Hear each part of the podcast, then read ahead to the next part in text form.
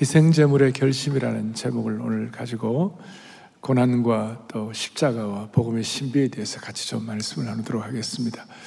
33절부터 본문이 시작되는데 지난주에 제가 32절까지 말씀을 드렸습니다. 지난주 32절은 구레네 시몬에 관한 것이었습니다. 잘 아시는 대로 구레네 시몬은 억지로 갑작스럽게 본인 입장에서는 황당하게 십자가를 졌는데 잠시 십자가를 졌는데 하나님께서는 구레네 시몬을 영원한 명예를 허락해 주신 것입니다.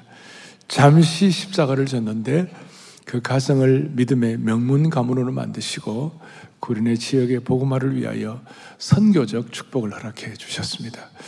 오늘 본문은 구린의 시몬 이후에 아마 구린의 시몬은 오늘 이 모든 과정들을 자세히 보았을 것입니다. 그러고 난 다음 내용들이 쭉 펼쳐지고 있는데 여러분 마태복음을 기록한 마태가 왜 마태복음을 기록했는가? 마태복음의 총 요절이 마태복음 1장 21절입니다. 이렇게 나와 있습니다. 같이 보죠. 아들을 낳으리니 이름을 예수라 하라.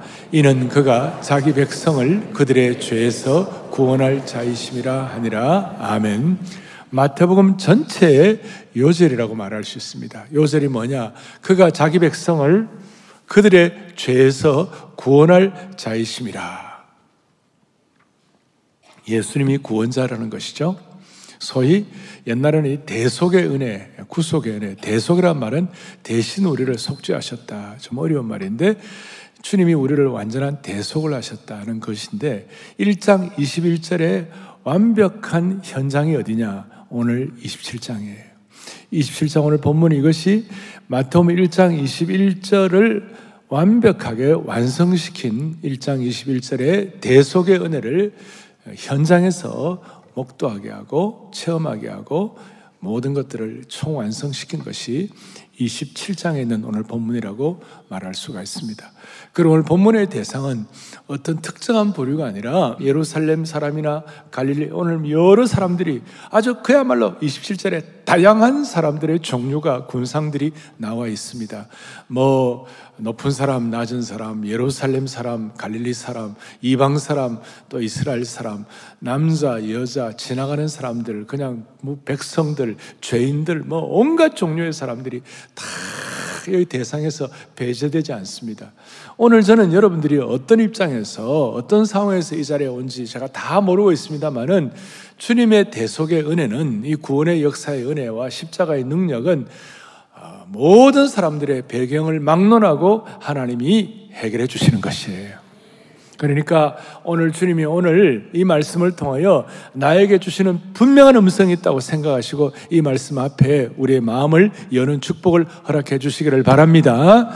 자, 첫 번째로 오늘 생각할 것은 것입니다. 오늘 우리 성찬식을 어, 성찬기를 사용한 현장 대면 성찬식을 하는데 성찬식을 앞에 놓고 우리가 첫 번째 우리가 뭘 좀 고민하면 좋을까? 오늘 34절의 본문에는 바로 이렇게 시작이 됩니다. 뭐라고 시작이 되냐면 주님께서 쓸개탄 포도주를 예수께 주어 마시게 하려 하였더니 예수님께서 잠깐 맛보시고 그 쓸개탄 포도주를 마시려고 하셨어요? 안 마시려고 그러셨어요? 마시고자 하지 아니하시더라. 아주 강하게 거절을 하셨습니다. 왜 예수님께서는 쓸개탄 포도주를 거절하셨습니까? 그 이유는 쓸개탄 포도주의 효능이 뭐냐면요. 마취 역할을 하는 것입니다. 십자가의 이 형벌은 너무나 고통스럽기 때문에 너무나 처참하기 때문에 인간이 경험할 수 있는 최극의 그 아픔의 그 고통의 어떤 상황이니까 그걸 좀 모면해 보려고 쓸개탄 포도주를 주는데 주님은 그걸 거절하셨습니다. 어떤 뜻입니까? 주님이 져야 할 그 모든 그 고통의 무게를 주님은 남김없이 다 지시겠다 그런 뜻이었어요. 그러니까 주님이 그렇게 남김없이 고통의 십자가를 다 지시고 처절한 십자가를 다 지신 것 앞에서 우리는 어떤 반응을 해야 하나? 그래서 오늘 첫 번째로 오늘 생각할 것은 뭐냐면 십자가의 은혜에 대해서 우리가 무뎌지면 안 된다는 것이에요. 십자가에 대해서 우리가 무뎌지면 안 되고 십자가의 은혜에 대해서 우리가 좀 센스가 있고 십자가의 은혜에 대해서 우리가 민감한 그런 축복을 주시기를 바라는 것이에요. 우리가 살다 보면 우리 환경과 우리 여러 가지 형편과 처지가 너무 어려워져 가지고 사람에 대해서 예민해지고 환경에 대해서 예민해지고 그러다 보니까 무슨 일이 벌어지는가? 십자가의 은혜에 대해서 무뎌지는 성향이 많이 있어요. 오늘 이 자리에 계시는 여러분들이요. 주님의 십자가의 은혜에 민감하게 하여 주시옵시고 환경과 상황에 대해서는 좀 무뎌지게 하여 주십시오. 그러려면 여기에 깊이 좀 깨닫는 바가 있어야 되는 것이에요. 무슨 뜻이냐? 35절에 보니까 이런 내용이 나옵니다. 그들이 예수를 십자가에 못 박은 후에 그 옷을 제비 뽑아 나누고 로마 병정들이 십자가를 이렇게 형틀에 십자가형을 집행할 때 보통 네 명이 한 조입니다. 네 명의 로마 병정들이 딱 해가지고 예수님을 십자가에 못 박는데 뭐, 그, 그, 이 십자가 좀 처절한 십자가입니다. 피가 막 흐릅니다. 그 다음에 주님의 그 두 발과 두 양손에 못 박힌 곳에서 막 피가 흐릅니다. 너무나 고통스러운 장면이고, 너무나 정말, 정말 어떻게 할 수 없는 처참한 광경이에요. 그런데 거기서 옷을 제이 뽑고 있는 것이. 뭘 말합니까? 무디어지기 짝이 없다는 거예요. 희덕거리는 거예요. 그 당시 고대 근동 사회는 지금처럼 무슨 이런 옷들이 대량 생산되는 그런 상황이 아니니까 이것이 재산 목록 1호였어요. 그러니까 죄수들이 이걸 죽기도 이래야 될때 그걸 갖다가 이렇게 자기 것으로 탈취를 하고 자기 소유로 하는 것이 로마 병정들은 특권이었기 때문에 그걸 제비뽑기 해가지고 자기 것으로 하려고 서로 이렇게 막 니 것 내 것 하면서 그렇게 서로 이렇게 이제 뭐 하고 있는 거예요. 얼마나 못인 겁니까? 그리스도께서 십자가 못 박에 돌아가고 계시는데 밑에서는 속옷을 제입법과 뽑으려고 니건 내것 하는 그런 어떤 인간적인 소유의 다툼이 있었다는 것이 탐욕의 다툼이 있었다는 것이 무딘 것이죠. 근데 똑같은 상황을 경험하면서 뒤에 54절에 오면 로마의 백부장이 뭐라고 그러냐 이는 진실로 하나님의 아들이었도다. 똑같은 걸 펴놓고 육신의 어떤 욕망 이런 걸 가지고 서로 티격태격하는 사람이 있는 반면에 또 한 사람은 아 이런 진실로 하나님의 아들이었도다. 오늘 사랑하는 형제자매 여러분, 이 성찬을 앞에 놓고 우리가 십자가의 은혜에 무뎌지지 않는 하나님의 은혜가 있게 해 주십시오. 근데 마귀는 이걸 못하게 하려고 온갖 종류의 유혹과 또 고통을 주고 이런 걸 통하여 우리를 무뎌지게 만드는 것이에요. 마귀가 어떻게 무뎌지게 만듭니까? 우리에게 세상의 고통의 무게를 더 크게 해가지고 이런 거 신경 못 쓰게 하고 또 육신의 쾌락을 가지고 공격하기도 하고 마귀는 계속해서 십자가의 은혜 앞에 제대로 서지 못하도록 간악한 사탄의 음모가 자리 잡고 있는 것입니다. 우리는 십자가 앞에서 무뎌지든지 연한 순같이 순전하게 되지 둘 중에 하나이지, 하나이고 그 중립은 없어요. 오늘 여러분들과 저는 십자가의 은혜 앞에서 센스가 되어가지고 연한 순같이 되어가지고 순전한 은혜를 받기를 바라는 것이에요. 음? 우리의 마음속에 아직도 붉은 피가 솟구치고 있는 주님의 상처난 어깨가 있고 새못이 박혀 있는 손과 발 그리고 그 십자가 앞으로 다가가 가지고 그 밑에서 주님 십자가를 바라보면서 주여 우리가 이 십자가의 은혜 못이어지지 말게 하여 주시옵소서. 오늘 여러분 찬송하셨잖아요. 십자가로 가까이 나를 이끄시고 가까이 가 가까이 가지고. 그러면 제가 질문 하나 하겠습니다. 근데 왜 사람들이 계속 이렇게 무뎌지고 순수하지 못하고 순전하지 못하냐? 오늘 제가 제목을 희생 제물의 결심이라고 보셨는데요. 대부분의 그리스도인들 가운데 우리는 로마 병정들은 그래도 복음이 뭔지를 몰라요. 그러나 우리는 복음을 알면서도 무뎌진 사람들 많이 있잖아요. 십사가가 우리의 제 문제를 해결한다 이런 거 뭐 어느 정도는 다 알지만 여기서 무뎌지는 경우가 많잖아요. 그 이유가 뭘까요? 왜 순전하지 못하고 무뎌질까요? 내가 희생 제물이 되려고 하지 아니하고 다른 것을 가지고 대신 희생 제물을 바치려고 하기 때문에 다른 걸 가지고 대체를 대체 대신하려고 하니까. 내가 희생제물이 아니고 다른 것을 가지고 희생제물을 바치는 자가 될 때 우리는 변질되어 가지고 무뎌지는 것이. 심지어 다른 희생제물을 사가지고 형식적으로 대신 희생제물을 드리고 그리고 드렸다 시고 내일부터는 또 일상으로 도망치는 사람이 되려고 그러는 것이.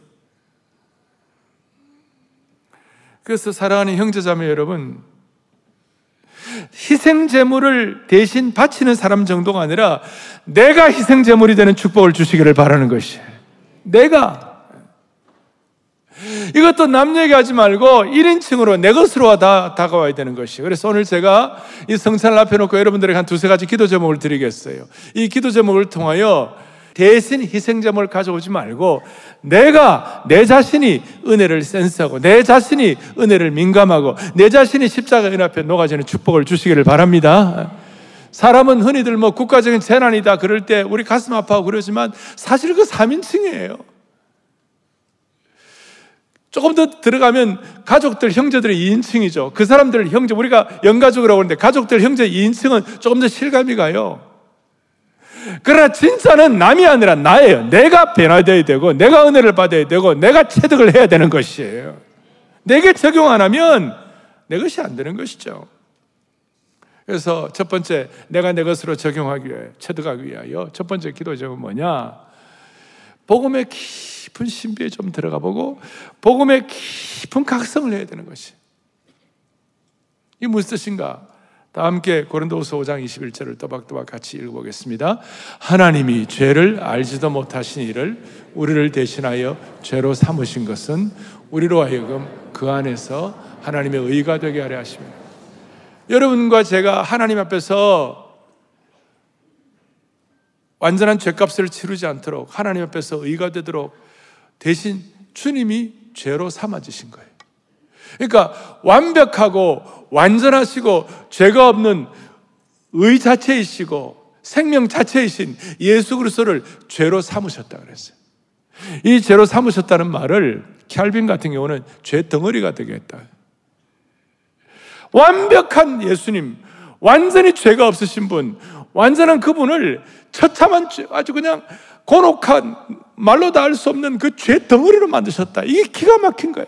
여러분 생각해 보시라. 그 죄는요, 하나님과 완전히 단절되는 고통이었고, 이 죄는 너무 처절하고 비참하고 고통스럽고 흉악했기 때문에, 예수님 이걸 짊어지고 가시라고 생각하니까, 개셋만의 동산에서 뭐 인간적인 것이 아니에요. 이 죄의 무게가 너무나 처절했기 때문에 눈물과 통곡의 기도를 드릴 정도였어요.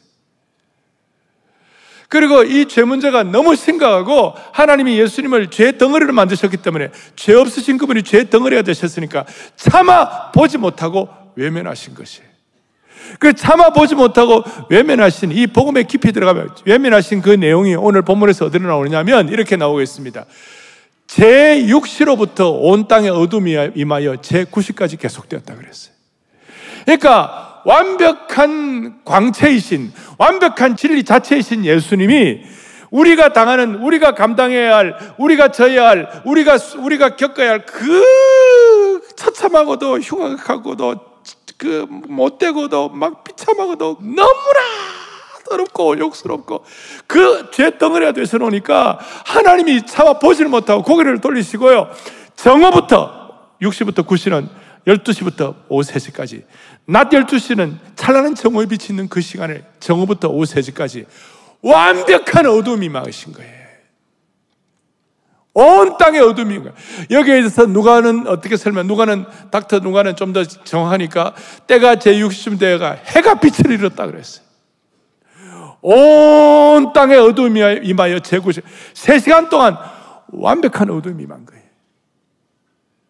우리의 죄가 완벽한 깜깜함, 완벽한 절망, 완벽한 지옥, 완벽한 어둠.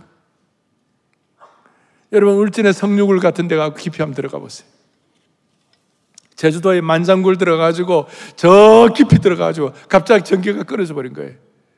깊은 그 땅, 땅의 깊은 그 땅 깊은 곳에 전기가 끊어져 버리면요. 완전한 어둠이에요. 여러분 나갈 길이 없다고 생각해봐요. 5분 뒤에 사람들이 미치기 시작하는 거예요. 어둠이 너무 심각하니까. 캄캄함 가운데서 한 시간 좀 지나면 사람 미칠 거예요. 고독과 공포는 말로 다 못할 거예요. 정신적으로 정상이 안 될 겁니다. 그러니까 완벽한 참된 진리신 그분이 제 12시부터 오후 3시까지 완벽한 어둠의 고통을 느끼신 거예요. 몸서리가 쳐지는 거예요. 너무나 고통스러워. 그게 죄 덩어리가 되셨다.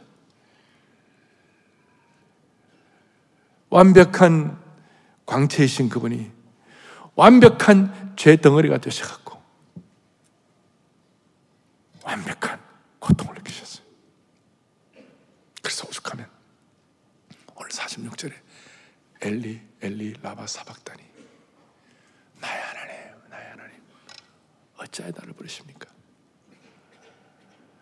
주님과 하나님의 관계는 완벽한 하나이십니다. 그 관계인데도 이 시간은, 이, 이 순간만은 완전히 버림, 버림을 당하셔갖고 하나님을 3인칭으로 부를 수밖에 없어요. 주님 무슨 생에 대한 애착 때문에 그런 것이 아니라 죄 덩어리인 우리의 죄, 우리 죄를 대신 담당해가지고. 그래서 여기에 대해서 캘빈은 29살 때 이 깊은 복음의 신비를 깨닫고 기독교 강요에서 뭐라고 썼느냐? 놀라운 것을 써놓았어요. 같이 보죠. 우리가 진정, 다시요. 크게요. 우리가 진정 그의 십자가 죽음에 참여한다면 그의 죽음의 능력으로 우리 옛 사람이 십자가에 못 박히고 우리 안에 있는 죄 덩어리가 죽게 되어 타락한 처음 본성이 더 이상 활기를 갖지 못하게 한다. 여러분 이거 처음 읽으면 무슨 말인지 잘 몰라요. 그러나 예수님이 완벽한 죄 덩어리가 되셨다는 이 내용을 여러분 설명을 듣고 나면 이해가 될 것입니다. 그래서 우리 속에 있는 죄성이 더 이상 더 활성화되지 못하도록 복음의 은혜가 복음의 신비가 여러분들에게 은혜를 주셔서 십자가의 은혜에 대해서 센스가 되기를 바랍니다. 그래 그래야 우리가 복음의 깊은 신비를 통하여 우리가 내 자신이 남이 아니라 희생 제물이 될 결심을 하게 되는 것입니다. 이럴 때 주님은 다 이루었다고 말씀하시는 거예요. 테텔레스타이. 복음의 깊은 은혜 다 이루었다. 다 이루었다. 그래서 이런 대소의 교리가 복음의 깊은 신비가 추상적인 인식으로만 끝난다면 추상적인 감사밖에 못해요. 그러나 이걸 제대로 깨닫고 이 성찬 앞에서 우리의 마음을 실체적으로 올려드릴 때 우리는 드디어 십자의 은혜가 실체적으로 와닿게 되는 것입니다. 두 번째 기도 제목은 오늘 이 성찬 앞에서 이 복음의 은혜를 깨닫고 주님을 이전보다 더욱 사랑하기를 원합니다. 이전보다 더욱 사랑하기를 원합니다. 그리스도의 사랑이 우리를 강권하시는도다. 오늘 before 성찬식, 오늘 after 성찬식 차이가 뭐예요? 주님을 더 사랑하게 하여 주옵소서. 이, 이, 이 복음의 십자가의 은혜가 우리에게 있어질 때에 주님 평생 배반하지 아니하고 주님 더 사랑하기를 원합니다. 여러분 지금 한국 교회가 코로나 이후에 주님 더 사랑해야 합니다. 아니 한국 교회가 아니라 내 자신이 걸어다니는 무형교회 내 자신이 주님을 더 사랑해야 합니다. 저는 청년 시절에 은혜 받고 난 다음에 늘 수양회하고 은혜 받고 난 다음에 늘 마음에 와 닿는 것 중에 우리 리더들이 같이 불렀던 찬송 511장 512장 옛날 찬송 내 구주 예수를 더욱 사랑 이전에 세상 나 기뻤어도 지금 내 기쁨은 오직 예수 내 구주 예수를 더욱 사랑 더욱 사랑. 그 511장이고 512장에 보면 내주 되신 주를 참 사랑하고 이전보다 주님을 더욱 사랑합니다. 이게 우리 기도의 제목이 되네. 그럴 때 하나님이 이 십자가의 은혜가 이렇게 내 것으로 확인될 수 있도록 만들어 주시는 것이에요. 이전보다 더욱 사랑합니다. 제가 가끔 제가 주례를 하면 신랑 신부에게 말합니다. 여러분 왜 결혼합니까? 신랑과 신부에서 왜 결혼하느냐고. 둘이서 혼자서 주님 사랑할 때보다도 둘이서 손잡고 주님 더 사랑하기 위하여. 결혼하기 전보다도 결혼한 다음에 주님을 더 사랑하게 하여 주십시오. 여러분, 우리 교회 많은 중직자들 직분 받습니다. 왜 직분 받습니까? 직분 받기 전보다도 주님을 더 사랑하기 위하여. 사랑의 교회 모든 교우들 등록하고 난 다음에 등록하기 전 교회 등록하기 전보다 등록을 난 다음에 주님을 더 사랑하게 하여 주십시오. 오늘 이 자리에 예배 드리는 여러분 마찬가지예요. 오늘 예배 드리기 전보다도 나가면서 주님을 더 사랑하게 하여 주십시오. 그리스도의 사랑이 우리를 강권하시는 도다. 그리스도의 사랑이 우리를 덮어주시는 도다. 그리하여 복음의 신비를 통하여 실체감 있게 십자가의 은혜를 센스하고 민감하게 생각하는 사람들은 주님을 더 사랑하는도다. 올라온 것입니다. 우리가 왜 문제가 많습니까? 살아가면서 많은 삶의 굴곡이 있고 가정에서도 오해도 있고 뭐 집집마다 힘든 거 많이 이유가 뭐냐면 은혜 못 받아서 그래요. 은혜란 건 뭐예요? 오늘 요한 켈빈이 얘기할 때 나중에 이 우리 개혁교 개혁주의 우리 우리 보수 정통 신앙의 핵심은 뭐냐면요. 인간의 전적 타락과 하나님의 절대 주권이에요. 복음의 깊이를 깨달았다, 은혜 받았다, 주님 더 사랑하기 위해서는 인간의 전적 타락. 우리는 죄 덩어리 다 그 말이에요. 하나님의 절대 주권이라는 뭐냐면 죄 덩어리인 우리가 죄 덩어리인 것을 인식하지 못할 때는 우리가 빳빳하게 사는 거예요. 은혜가 없어지는 거예요. 그럼 내가 주권자가 되는 거예요. 내가 내 의지를 가지고 내 프라이드를 내세우고 내가 주인이 되는 거예요. 내 고집을 안 꺾는 거예요. 그러니까 은혜가 없는 거예요. 은혜가 없으니까 이 은혜 없는 악순환이 계속 되니까 날마다 내가 고집하고 하나님의 주권이 사는 것이 아니라 내 주권이 살게 되니까 그게 능력이 안 나타나고 그게 기적이 없고 그게 기름 부음이 없는 것이 에요. 사랑하는 형제자매 여러분, 우리는 죄 덩어리 절대 부패했지만 하나님의 절대 주권을 통하여 주님을 더욱 사랑하는 하나님의 신실한 남녀 종들 되기를 바랍니다. 기도 제목 한 가지만 더. 이제 죄와 죄를 미워하고 죄와 피 흘리기까지 전쟁을 해야 돼. 죄 덩어리인 우리를 완벽한 어둠과 완벽한 처참함과 완벽한 버리심을 당한 그 주님을 생각할 때마다 내 죄가 주님을 고통스럽게 하는 걸 생각할 때마다 우리는 죄와의 피 흘리는 전쟁을 해야 되는 것이에요. 아멘. 영화 제목 가운데 나는 보진 않았지만 헤어질 결심이라는 영화 제목이 있어요. 죄와 헤어질 결심을 해야 돼. 뭐 죄가 뭐냐? 너무 어렵게 생각하지 마세요. 성경을 창세부터 요한계시록까지 다 읽어보고 나면 하나님 우리에게 신앙 양심을 주시는 거예요. 그럼 양심 주면 이거 하면 안 된다. 사람과의 관계에 있어서도 물질과의 관계에 있어서도 내 삶의 여러 가지 현장에서 이거 하면 안 된다. 신앙의 양심이 내게 말하는 것이 있어요. 그거와 헤어질 결심하자 그 말이에요. 그거 능력이 없어서 잘 안 되면 오늘 이 성찬을 통하여 능력 받아가지고 죄와 피나는 투쟁을 하고 죄를 미워하고 죄와 무슨 결심을 하자고요? 헤어질 결심하자. 그걸 남복하라 그러지 말고 대신하라 그러지 말고 내가 1인칭이 돼가지고 내가 감당하기를 원하는 것이에요. 인공지능 시대에도 죄를 우리가 미워하고 죄와 투쟁을 해야 되는 것이. 왜 그렇게 해야 합니까? 죄와의 피나는 투쟁을 하고 하는 이유가 뭐냐면 주님은 우리를 그리스도의 정결의 보혈의 능력을 가지고 우리를 깨끗하게 의의 옷을 입게 해주신 줄로 믿습니다. 요한계시록 7장에 온 이런 말씀이 있어요. 뭐라고 나오느냐? 어린 양의 피에 그 옷을 씻어 희게 하였느니라. 여러분들의 인생의 옷을 주님이 하얗게 의의 옷을 입혀 주시고 하얗게 만들어 주셨습니다. 근데 죄와 피나는 투쟁하지 아니하고 죄와 우리가 미워하지 헤어질 결심하지 않으면 그 위에 하얀 옷에 자꾸 더럽게 만들고 오염시키고 거기 때를 묻히고 거기까지 그냥 그냥 그냥 그게 그냥 그냥 더럽게 하는 거예요.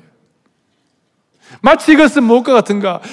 베드로가 자기가 주님을 주님으로 고백하고 난 다음에 예수님 저주하고 부인하고 난 다음에 자 깨달은 것이 있어요. 그것이 뭐냐면 예수 믿고 은혜 받고 그 다음에 하나님 자녀가 됐다 그러면서 계속 죄와 피나는 투쟁을 하지 못하고 죄와 동거하고 그러면 이게 마치 뭐 같은가? 베드로서 2장 22절에 놀라운 말씀하고 있어요. 참된 속담에 이르기를 개가 그 토하였던 것에 돌아가고 돼지가 씻었다가 더러운 구덩이에 도로 누웠다는 말이 그들에게 응하였도다. 십자가의 은혜를 깨달은 사람이 죄와 투쟁하지 못하고 죄의 문제 해결하지 못하고 계속 더러운 가운데 살면 무슨 일이 벌어지는가? 개가 토했던 걸 다시 먹고 돼지가 더러운 진창에다가 몸을 굴리는 거 똑같다. 사랑하는 형제자매는 오늘 비포 애프터가 달라져야 되는 거예요. 저도 그러고 이런 뭐 다 마찬가지. 우리가 살다 보면 수많은 일들을 경험해요. 문제는 은혜를 못 받는 것이에요. 그 은혜는 십자가의 은혜예요. 십자가 은혜를 못 받도록 마귀는 온갖 종류의 어려움을 끼치고 우리로 하여금 우리 자신의 고집과 우리 자신의 자기 의를 가지고 계속 유혹하는 거예요.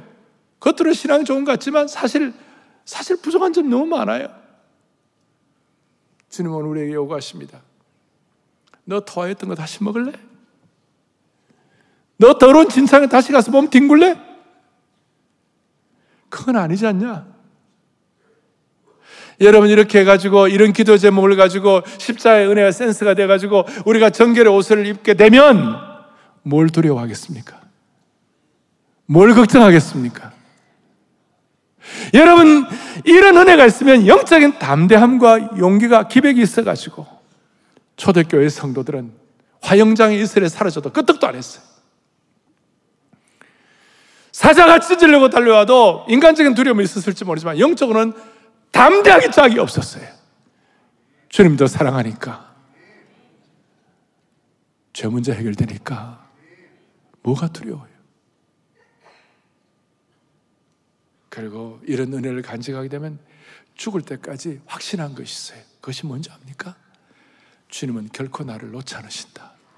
주님은 결코 나를 버리지 않으신다. 내가 너를 결코 놓지 않을 것이다. 이것이 내 마음에서 확인되는 것이에요. 히브리서 13장 5절에 내가 결코 너희를 버리지 아니하고 너희를 떠나지 아니하리라. 결코 버리지 않아요. I am not forsake you. 내가 절대로 너희를 버리지 아니하리라. 우리는 지금 100세 시대를 산다고 그러고 많은 사람들은 노후 대책 때문에 걱정 많이 합니다. 여러분 노후 대책 때문에 걱정하지 말고 이 십자가의 은혜에 깊이 들어감으로 말미암아 여기 될 때에 우리는 재정 문제 이런 거 너무 고민하지 말고 주님이 우리를 버리지 않는 것이 여러분들의 가장 강력한 무기가 되기를 바라는 것이에요. 제 말씀 정도가 아니라 13장 5절 히브리 13장 5절 뒤에 내가 너를 결코 버리지 않는다 그랬는데 앞에 이렇게 나와 있어요. 같이 보겠습니다. 돈을 사랑하지 말고 있는 말을 족한 줄로 알라. 그가 친히 말씀하시기를 내가 결코 너희를 버리지 아니하고 너희를 떠나지 아니하리라 하셨느니라. 아멘. 물질적인데 힘드신 분들 오늘 마음에 마음에 확인하시고 믿고, 믿고 소망을 가지세요. 여러분들의 영적인 노후 대책이 뭐예요? 오늘 이런 은혜를 받아가지고 내가 결코 너를 버리지, 버리지 않겠다는 것을 확신하고 마음속에 내 것으로 삼고 이 진리와 함께 걸어가는 것이에요. 버림받으신 주님 때문에 우리는 더 이상 버림받지 않게 되는 것입니다. 웬 말인가 날 위하여 주돌아가셨나 찬송 1절 하시면서 오늘 이 마음 그대로 유지하시면서 성찬에 참여할 때 오늘 성찬에 기적이 일어나게 될 것입니다. 십자가의 은혜를 센스할 때 나로부터 자유하게 되고 내 죄점으로부터 자유하게 되고 모든 얽매인 것부터 자유하게 되고 물질 속에서도 자유하게 되고 내가 결코 너를 버리지 않는다는 것을 확인하게 될 것입니다. 구원의 확신이 있는 분들, 세례받은 분들이 성찬에 참여할 수가 있습니다. 가슴에 손을 얹고 저와 함께 기도하고 성찬에 참여하겠습니다. 자비로우신 하나님 아버지, 3년 만에 성찬기를 대면합니다. 주님 오늘 이 자리에 주님 하감하여 주옵소서. 수많은 삶의 곡절을 가지고 이 자리에 나왔습니다, 주님. 그러나 결국은 우리가 은혜가 없을 때는 어떤 것도 해결할 수가 없습니다. 은혜는 십자가의 은혜가 진짜인 줄로 믿습니다. 주여 오늘 이 십자가의 은혜에 우리가 무뎌지지 말고 다시 한번 우리가 제대로 예민하게 거룩한 민감함을 가지고 반응함으로 말미암아 그리스도의 몸과 피가 우리를 어떻게 치유하고 새롭게 하시는지 깨닫는 시간 되게 하여 주시옵소서. 모든 성찬위원들과 오늘 떡을 나누고 잔을 나눌 때에 모든 성도들이 한마음한 뜻되게 하여 주셔서 내가 너를 결코 버리지 않아야겠다는 주님의 음성을 듣는 영광스러운 시간 되게 하여 주시옵소서. 예수 그리스도 이름 받들어 간절히 기도 올리옵나이다. 아멘. 여러분 다 떡을 받으십시오. 2절, 3절 하시는 동안 떡을 받으시고 받지 못하신 분들은 손을 들어서 표해 주시면 섬기도록 하겠습니다. 찬양하면서 떡을 받으시고 받으신 떡은 바로 여러분들이 기념하지 마시고 저와 함께 같이 기념하도록 하겠습니다. 갖고 계신 묵상하시기 바랍니다. 오늘 기도 제목 세 가지 가지고 묵상하세요. 복음의 깊은 신비, 주님 더 사랑, 저와 피나는 투쟁 묵상하십시오. 은혜 주실 것입니다. 나의 지은 죄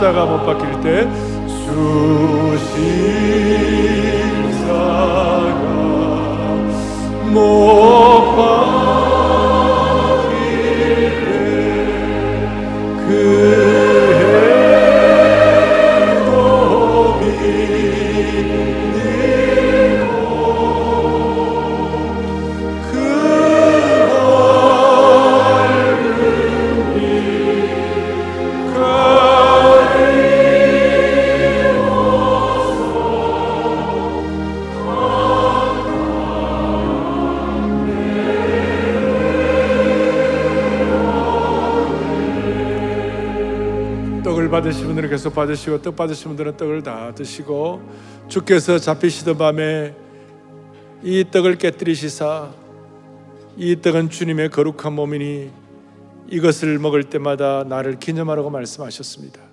오늘 그리스도의 성찬 주님의 몸에 참념으로 말미암아 지나간 시간에 내 삶의 모든 오염과 안타까움, 죄악된 것들을 주님 다 청산하여 주시고 새 영과 새 능력과 새 몸을 갖게 하여 주십시오. 그런 마음으로 다 함께 주님 몸을 기념하겠습니다.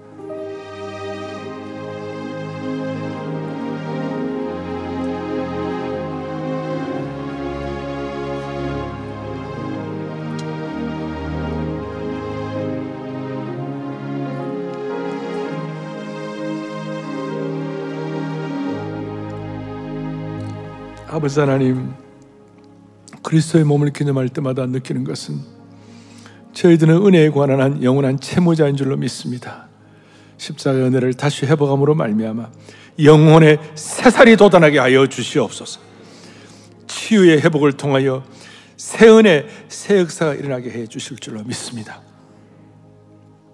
계속되는 주님의 보혈의 산을 통하여 영가족 모두가 다 성령 안에 살아 되게 하여 주시고 우리 성도와 공동체와 하나님 나라의 소중함을 깨닫는 영적인 눈, 영안이 열리는 시간 삼아 주시옵소서.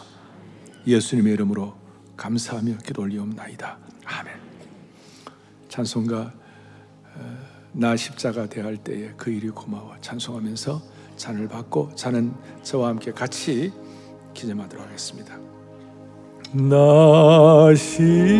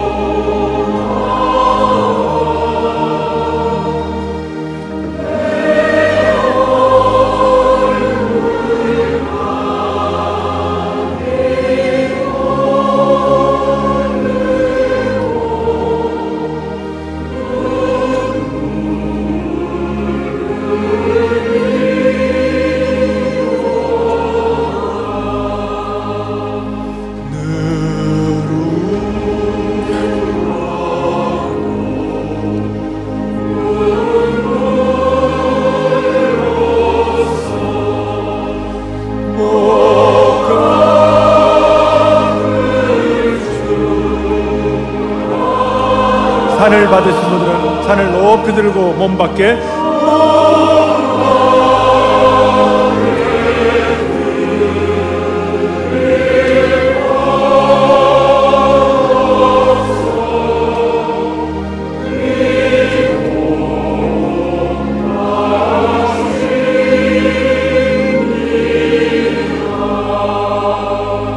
밖에 또한 그와 같이 잔을 가지시고 이르시되 이 잔은 내 피로 세우는 새 언약이니 이 잔을 기념하라고 말씀하셨습니다.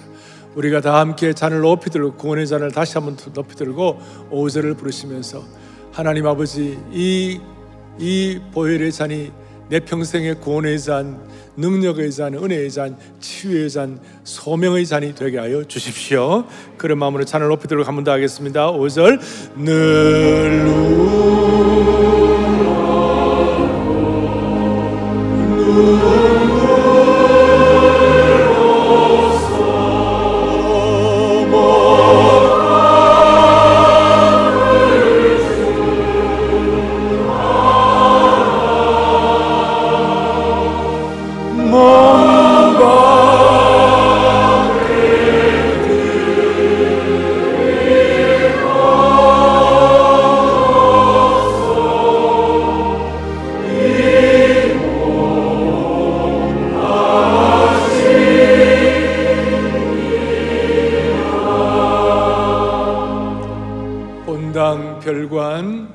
또 부속실 안성수양관 저청계도 동산 받지 못하신 분들은 표해 주시면 섬기도록 하겠습니다. 우리 다 함께 구원의 잔을 높이 들고 주님을 찬양하는 다음에 주님의 잔을 기념 다 함께 주님의 잔을 기념하겠습니다.